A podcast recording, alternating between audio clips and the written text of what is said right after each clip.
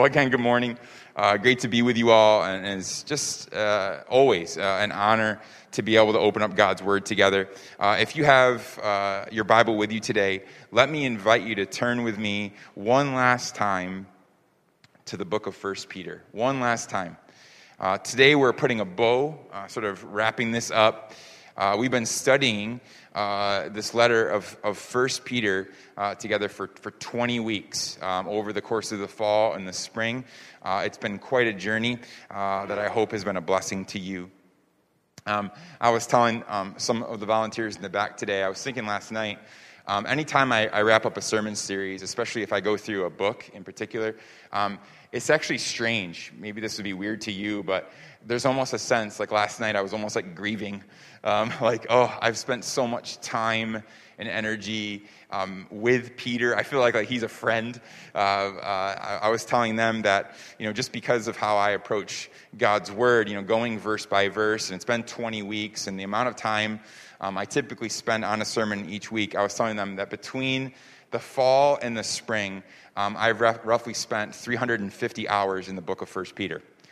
Um, and it's all like coming to a head now. Like, and I'm like, no, I don't want to leave, Peter. You know, uh, there's so much here. I want to keep talking about suffering. You know, for for longer. um, um, but it, it, but I'm really excited uh, about today's message and to close this up for uh, for you. There's been some difficult passages in this in this letter, right? Uh, but I, but I was so happy this week uh, Peter did us a favor. He did me a, a favor uh, on how he decided to end his, his letter. Um, he made my job, or I think any preacher's job, um, easier uh, because he actually gives us a, a, summary statement of what he's seeking to accomplish um, at the end of his letter. Notice there in verse 12, we'll put this on the screen. In verse 12, he writes this I have written briefly to you. Some of you like, it doesn't feel like it's been brief, it's been months. But he says, I've written briefly to you, exhorting and declaring that this is the true grace of God. Then he says, stand firm in it. So Peter says, stand firm in the grace of God. I've reminded you of God's grace. We've done, he's done that. I've declared God's grace to you. And now I want to leave you with this final charge stand firm in the grace of God. And if you really think about it, uh, isn't it interesting that Peter uh, gives us this command? That he even has to give us this command stand firm in God's grace. Because, I mean, honestly, who wouldn't want to do that? Uh, grace is a beautiful and, and a pleasant thing. Uh, grace is something I think all of us would want to draw near to uh, be in the presence of grace. And so, why this command to stand firm in it? And of course, uh, the reason is because of everything we've been talking about through the duration of this sermon series. Peter is writing to churches that are suffering, these people who are suffering as they follow Jesus. And so questions are arising amongst the community like, they're thinking, hey, we're, we're being faithful, we're committed. Right? Our lives have been transformed, changed because of Jesus. But at the same time, there's so much pain. There's so many trials. There's so much difficulty. And so the questions are rising like, what's going on? Have we been, have we been abandoned? Right? Does God care about us? Does he, does he really love us? And even, are we experiencing, they're wondering, are we experiencing true salvation with all this suffering and hardship? And so Peter addresses this issue over and over again that as a Christian, you should expect suffering and trials to come your way. That actually, suffering is not in opposition to your salvation or contrary to the life you've been called into but actually, suffering is an expected part of your salvation. It's part of God's redemptive plan for you. Now, that doesn't mean that it's easy, right? Just because it's expected doesn't mean it's not hard. Okay, which means we need these refreshers, right? We need these reminders. We need these encouragements. And honestly, that's one of the reasons that we need to prioritize gathering together as the body of Christ as well. Right? We know this. Our lives are full, are full of so much noise. So many people, so many voices are speaking into our lives, telling us how we should live, who we should be, and what is true. And so, we gather together to be reminded of what is really true. We gather together to, to regularly listen to the gospel, to refresh our minds, our hearts, and our souls of the good news of Jesus Christ, so that, so that we can make it through this hard life. And that's exactly what Peter is doing here. He is reminding a struggling people, followers of Jesus, to stand firm in God's grace. He's saying, don't go to something else. Don't turn to someone else. His message is stand firm. And so today, my message will be Peter's. I want to encourage you as we close the letter of 1 Peter to stand firm in the grace of God. To do that, I'm going to show you three ways. Three ways to stand firm in God's grace. So let's jump in. How do you stand firm? It's a question today. How do you stand firm in the grace of God? And we'll start here. Number one, humble yourself before God. How do you stand firm in the grace of God? Humble yourself before God. In verse 6 that was read to us um, during the, the worship uh, time, Peter says this uh, He says, Humble yourselves, therefore, under the mighty hand of God, so that at the proper time he might exalt you, casting all your anxieties on him because he cares for you. In studying through this text, um, it seems pretty clear to me that the key phrase uh, to understand is that phrase, mighty hand of God. If you're a person who doesn't mind writing in your Bible, um, you might want to underline that phrase, circle it, highlight it, whatever you uh, prefer to do. Mighty hand of God. Because that phrase in particular uh, would have actually triggered all sorts of thoughts and stories into the minds of these Jewish first century readers. Actually, this is only the only place in the entire New Testament where that phrase, mighty hand of God, is used. But we know it was very common uh, in the Old Testament. And in particular, it was almost, almost always, it's used in connection to the Exodus story. Now, um, I don't have enough time to go through the entire Exodus story, okay, but bottom line, the Exodus of Israel, the story of the Exodus of Israel, is a story of redemption from slavery to flourishing under the lordship of God. Okay, that's how I would sum it up. It's God's mighty endeavor of rescuing his people out of shackles, out of stagnancy, rescuing them through hardship into full flourishing into full salvation. And it's a great story, right? But we know it wasn't always perfect, right? It was messy. There were a lot of problems throughout the Exodus story. For, for example, again and again in, in the Exodus, the people, the people themselves had issues. Okay? I'll say it nicely. They had issues whether it was Moses himself when he's first called out to be God's mouthpiece for deliverance, or during the plagues, right? during the Passover, or, or when the, the people were actually delivered out of Egypt, and what happens? They're facing the Red Sea. The Red Sea's before them, and what do they do? They complain oh, it would have been, you know, Pharaoh's armies coming behind them. It would have been better for us just to be, you know, slaves in Egypt. It would have been better. Why don't you just leave us alone? We're going to drown, right? They're complaining. It didn't stop there. Right? They make it out of Egypt. Red Sea parts, you know the story, okay? They make it through. God comes through. He delivers them in, in spite of their, or despite of their, their complaining. Then they reach Mount Sinai. Moses goes up, right, to receive the law. And what do the people do? well, I'll paraphrase it, right? Summarize it. They say something like this Eh, maybe Moses and this God isn't what we need. Maybe it'd be better for us to fashion our own God. And so they make a golden calf to worship instead, right? This is the pattern over and over and over again with these people.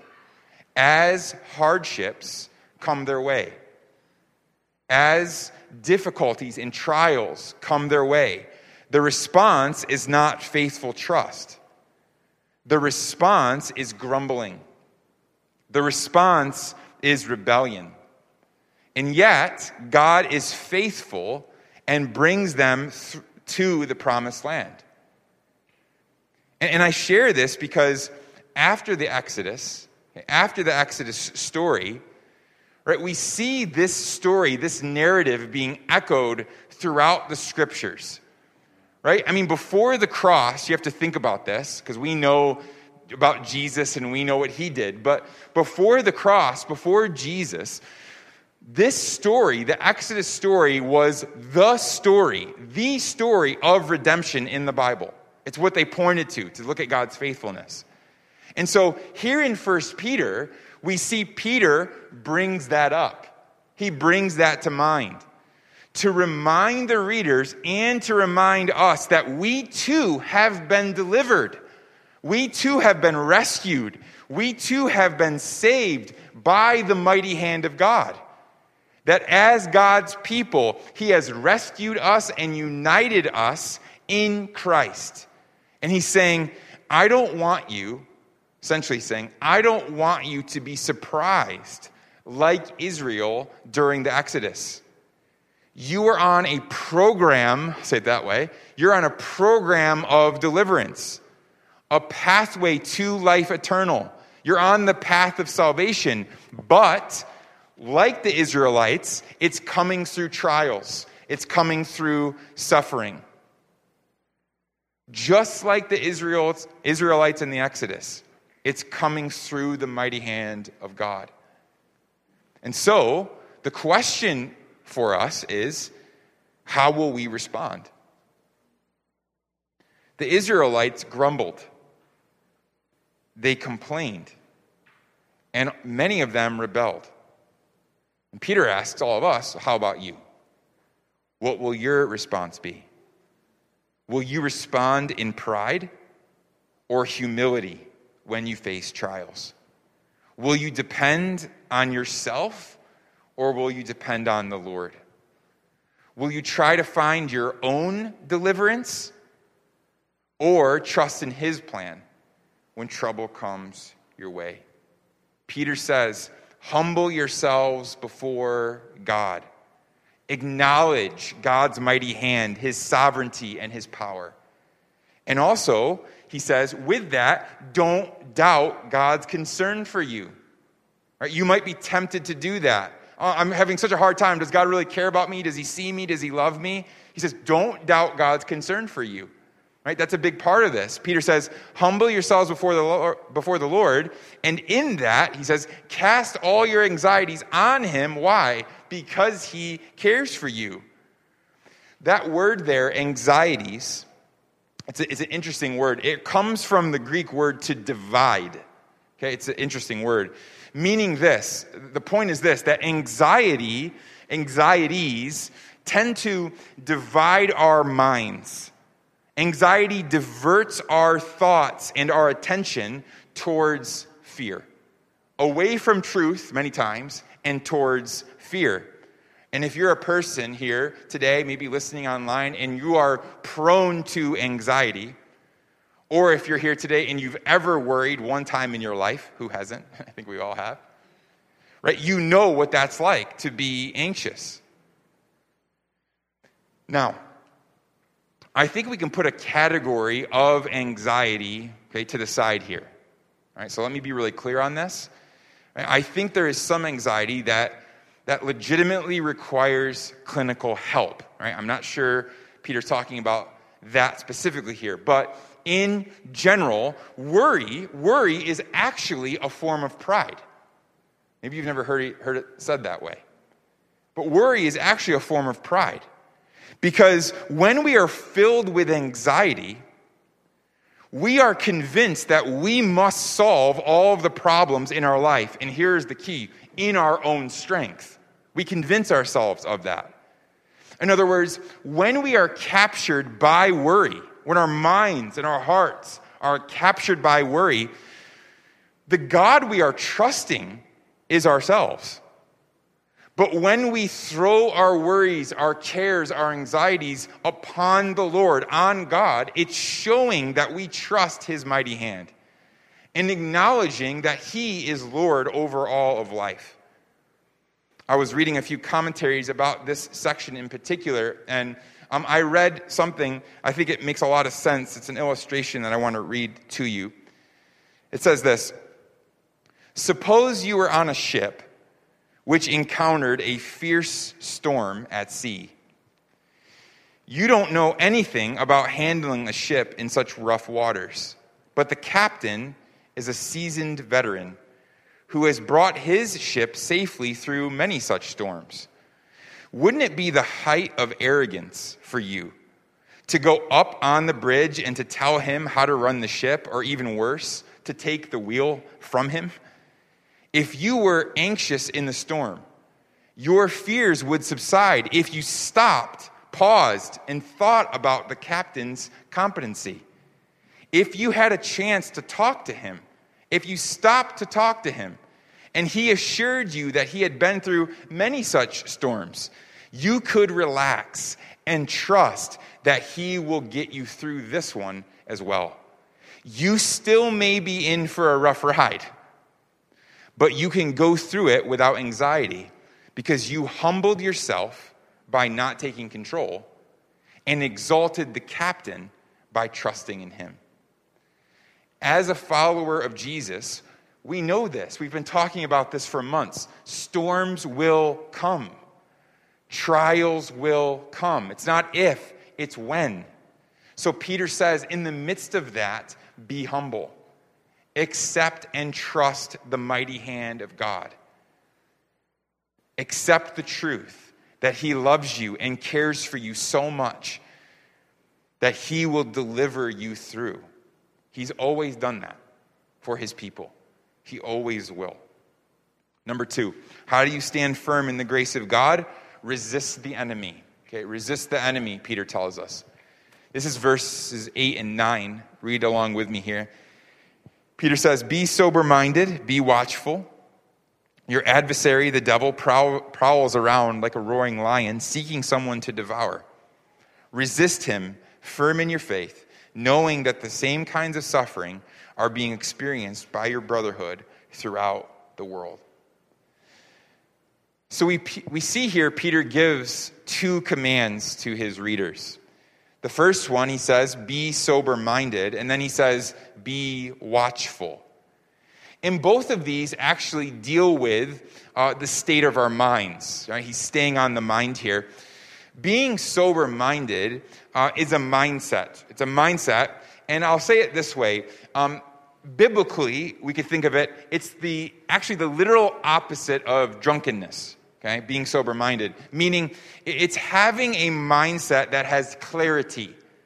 It's having a mindset that is, um, that is under self control, okay?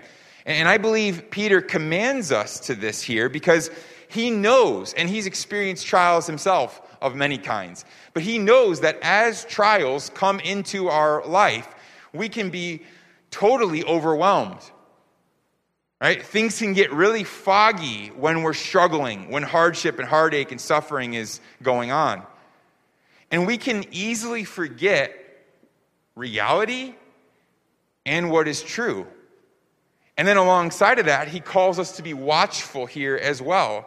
And to put it simply, um, you got to have to do a whole word study on this, but the, the implication here, to be watchful, he means to know, to understand that your life passes by quickly. That life is like a vapor here today, gone tomorrow. It's knowing that we are living right now in between the appearances of Christ. We're in the in between. We're in between his first coming and waiting for the second coming. And it's being mindful that the Lord Jesus Christ is going to return. That's what it means to be watchful here. And why the reason for, for these two specific commands? Well, Peter tells us here, he says, because there is a lion on the prowl.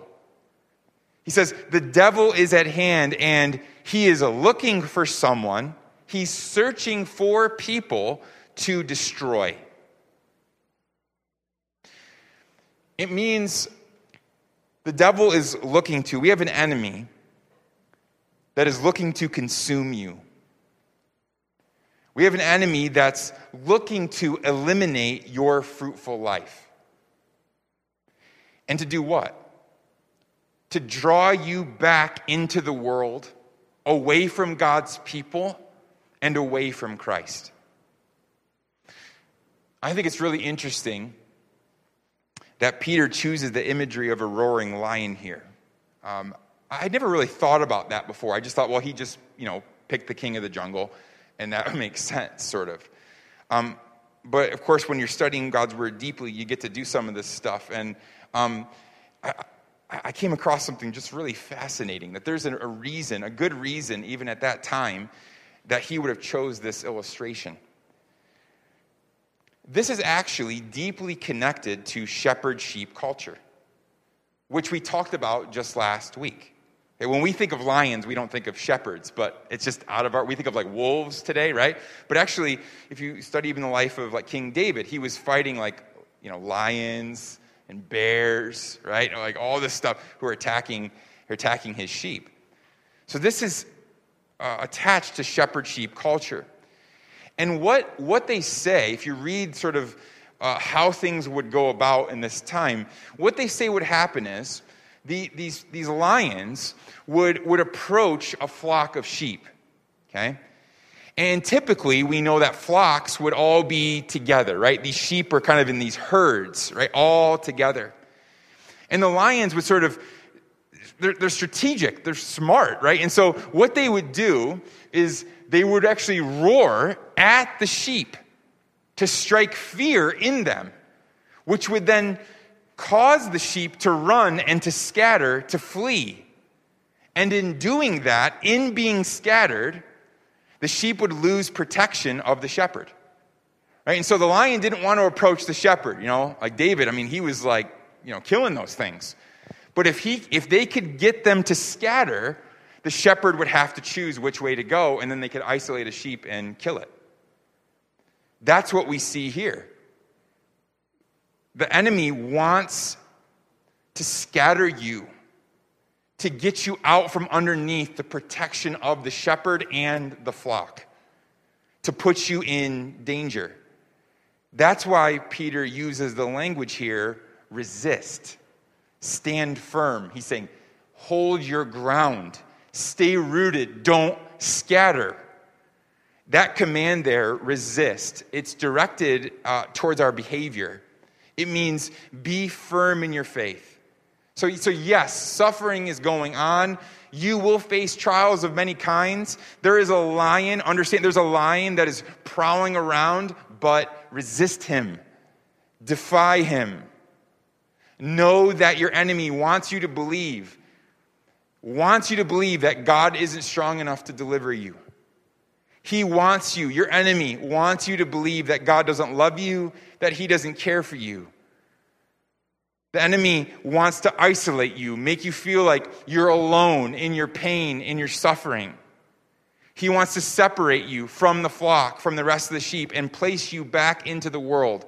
But Peter says he wants to do that, but don't flee. Stand firm. And how do we do that?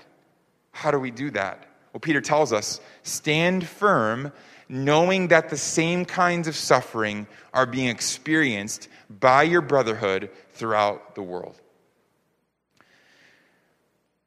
That's one of the primary ways to resist the enemy and to stand firm in your faith. Basically, he's saying here that we can gain strength. We can gain strength knowing that there are faithful followers all over the world who are struggling and striving down this path together.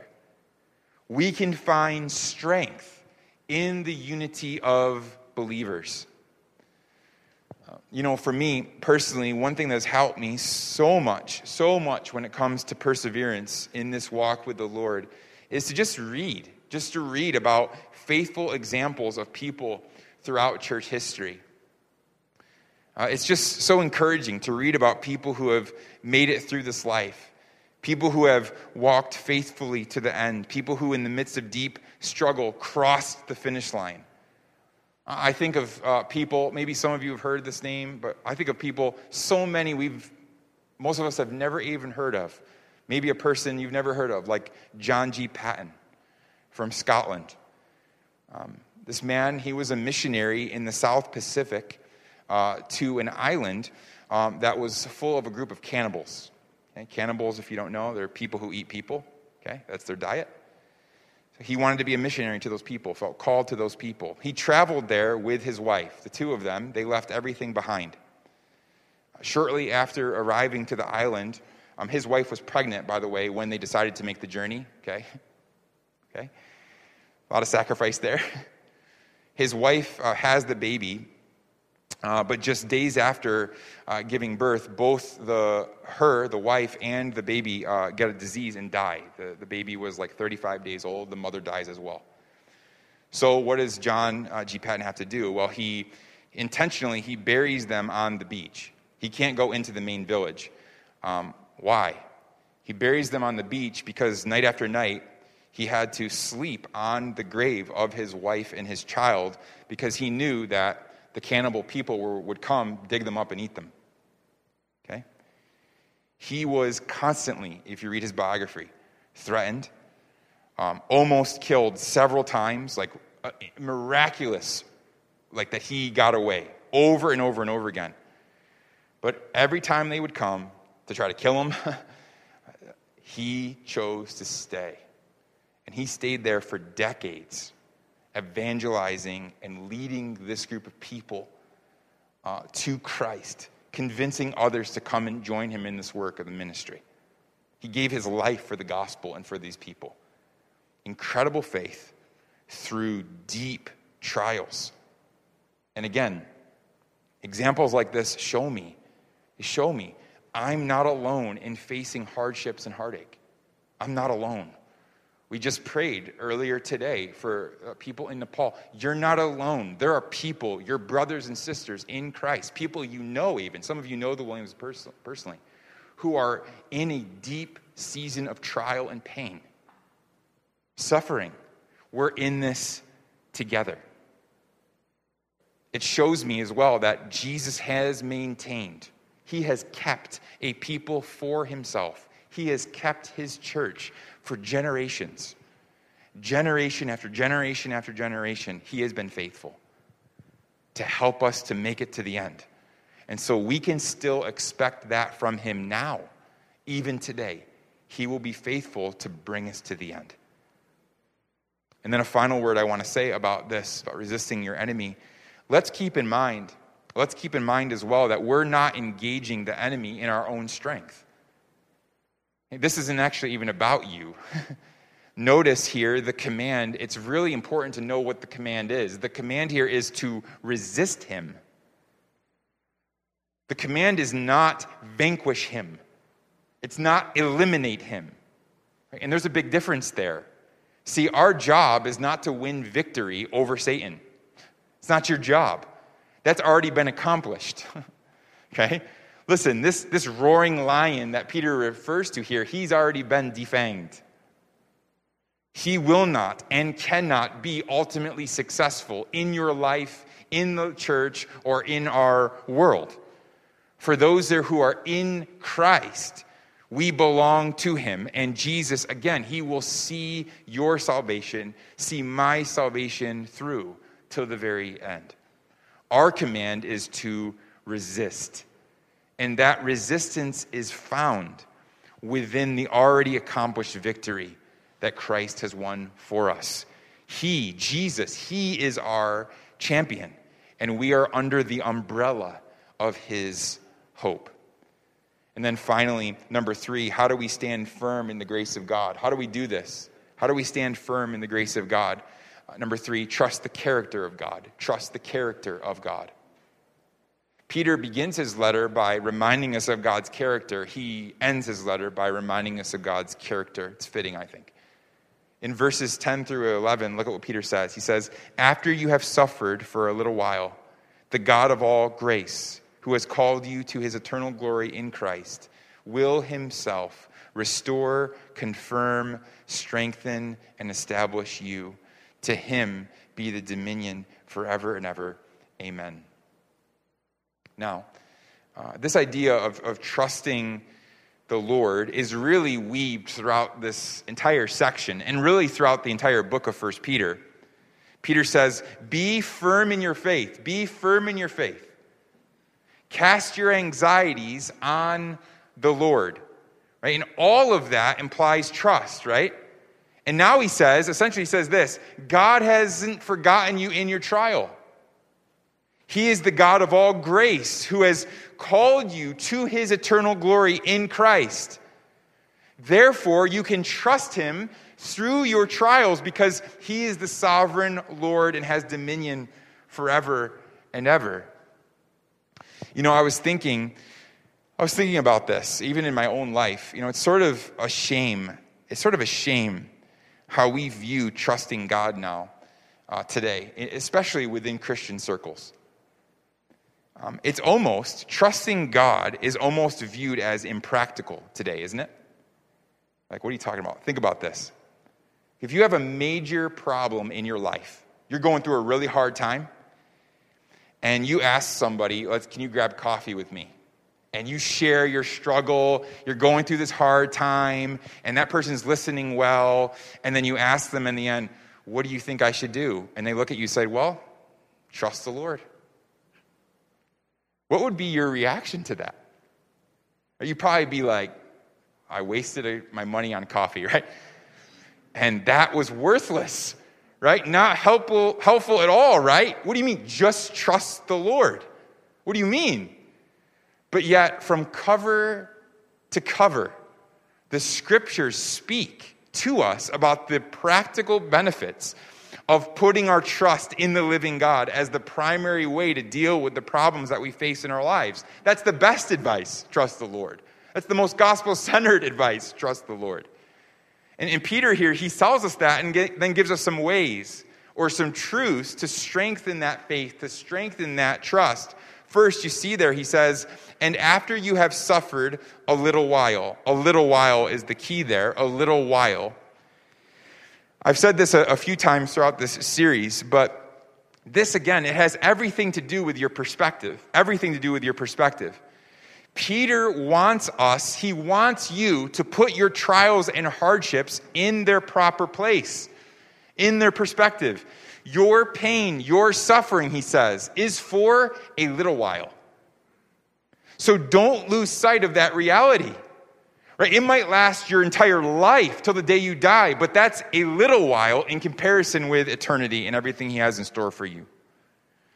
The world and everything in it, including your hardships today, are temporary, which means you should keep you should be keeping God's greater story in mind. You should be doing that as a follower of Jesus. Don't lose sight don't lose focus of the eternal glory that is yours now and the glory that you will, you will for certain enjoy forever. You know, I have a, I have a, I have a friend, not here, so I'm, I can share this, right? I have a friend, and it was terrible, terrible to watch movies with him. Terrible. Because he actually, this is it's just crazy for me even to say this. He actually liked to Google the end of movies before he watched them. Okay? He would do that. All right? And why? I would talk to him and we would argue about this. And why? And he would he told me this literally For, he said, "Well, when I do that, then I can then I can actually relax and enjoy the movie." And I'm like, what's the point of watching the movie, right? It's, it's nonsense.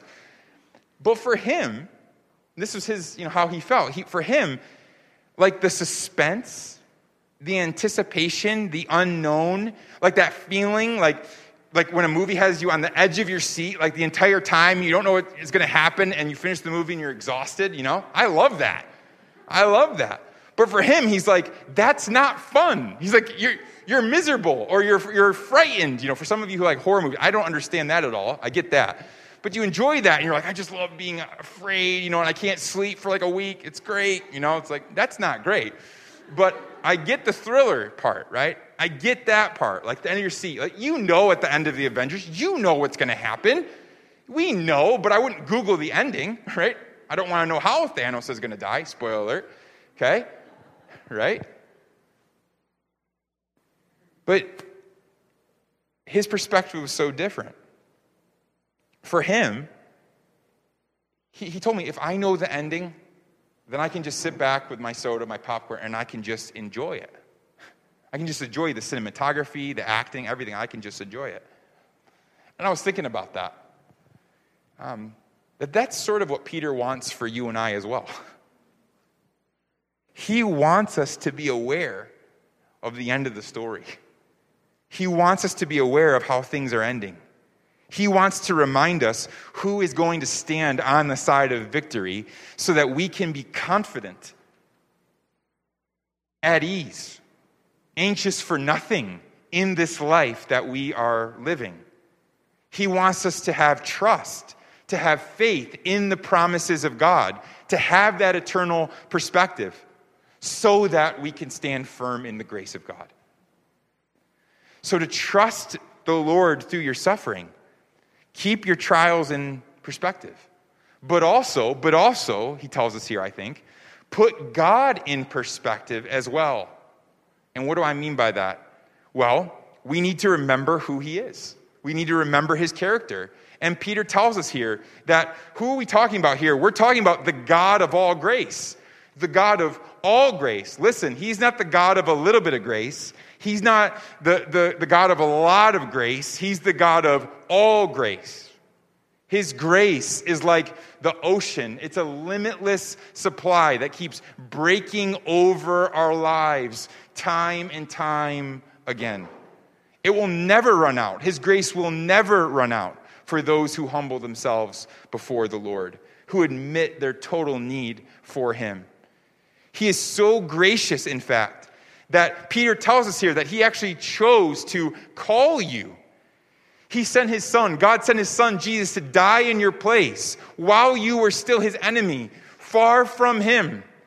He came to rescue you and to bring you into his eternal glory in Christ, into his presence forever. He is the God of all grace. And he is also the God of strength, both now and forever. Peter tells us this in verse 11. He says, To him be the dominion, that's power, forever and ever, which means he is mighty. He is mighty to save his people from every single trial that they'll face. But even more, he is mighty to save you from eternal destruction and separation from the living God. Nothing, nothing can separate us from his love and his care. So you can trust him. And you should, you should trust him. Not just because he's a gracious God, not just because he's a mighty God, but also because Peter tells us he's a good God.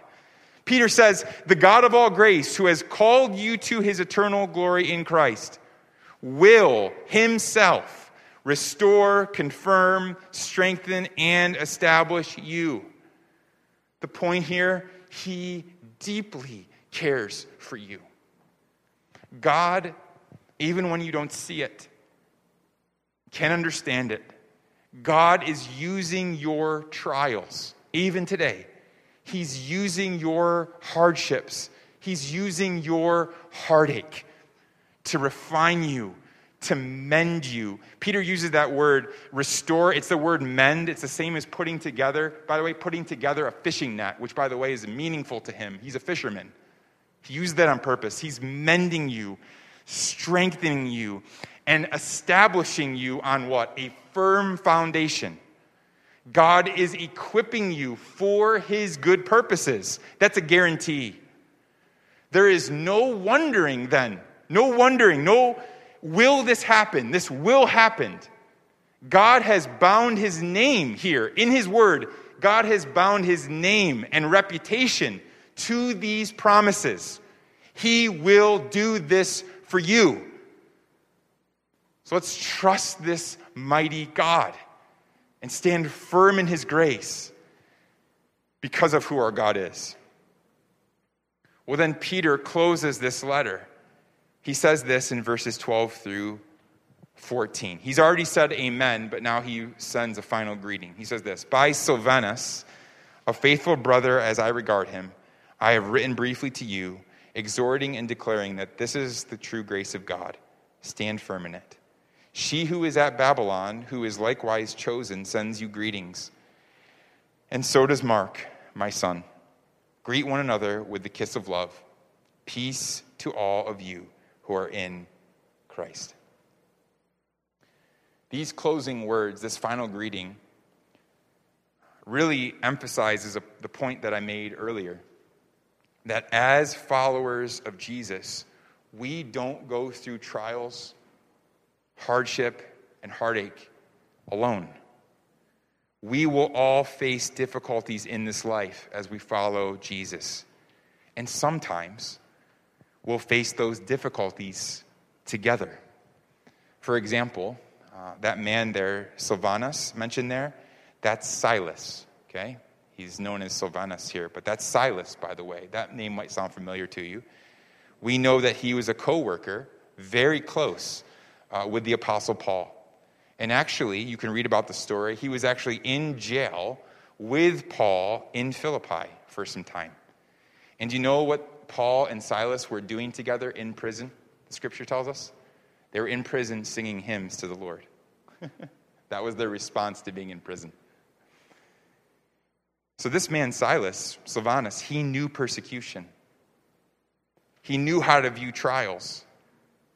He knew how to stand firm. We see Peter also mention those in Babylon, which, by the way, uh, is pretty cool detail here. This is likely a code word for the church in Rome. Okay? Secret. He didn't want to write to the church in Rome because there's such persecution under Nero that if the letter would have been stolen or captured, then the Roman Empire would have known there's a church in Rome. We have to go find it. So he writes to those in Babylon, to she who is at Babylon. That's the church in Rome, most likely. These are people in Rome, by the way, who were suffering. We've talked about this a lot, suffering deeply under Nero's persecution. And so here's this group, Peter says. They're standing strong in the midst of the epicenter of wickedness. And their message, along with Peter, to the church is stand firm. We're standing firm. We're with you here in Rome, you stand firm as well. And then there's Mark, who Peter calls his son here. And that's spiritual sonship, by the way. Peter became like a father to Mark spiritually. And, and who is Mark? Let's not forget, this is the Mark who was once so afraid of persecution that he abandoned the Apostle Paul and Barnabas on the missionary journey. He just couldn't take it, he had to leave. But now, later, we see he grew in his faith, and here he is, ready now with Peter to endure hardship, trials, and suffering for the gospel. So, again, these mentions here remind us that we are not meant to go through this life alone. And we don't have to. We are meant to endure together, to stand firm together, to support one another as a family. That's part of the heartbeat of the church. It always has been. So, in a world that is not our true home, this world is not our true home, Peter says. In a world that is not our true home, Peter wants you and I to stand firm in the grace of God, regardless of the situation, regardless of the circumstance that we face. In a world that tears us down, tries to tell us who we are and who we should be, Peter tells us we are born again, set apart to be holy. We are living stones, firmly secure on the rock, Jesus Christ. That's who we are. And in a world that is, where there's so much chaos, so much confusion, so much reason for anxiety, Peter tells us, may grace and peace be multiplied to you. Stand firm, church, because Jesus has died in your place. He has resurrected from the grave. He has secured, snatched salvation for you out of the enemy's hands, meaning he is the mighty God, the God of all grace, and the shepherd of our souls. Church family, because of who our God is and who he has called us to be, let us be faithful ambassadors of the gospel to a broken, dark world around us. And let us be great glorifiers of our Lord Jesus Christ. We might suffer, we might face trials, troubles, heartache, and difficulty in this life. But Peter tells us, Blessed be the God and Father, bless his name Blessed be the God and Father of our Lord Jesus Christ. According to his great mercy, he has caused us to be born again to a living hope through the resurrection of Jesus Christ from the dead, to an inheritance that is imperishable, undefiled, and unfading, kept in heaven for you, who by God's power are being guarded through faith for a salvation ready to be revealed in the last time. In this you rejoice. That's the letter of 1 Peter. Praise the Lord. Let's pray together.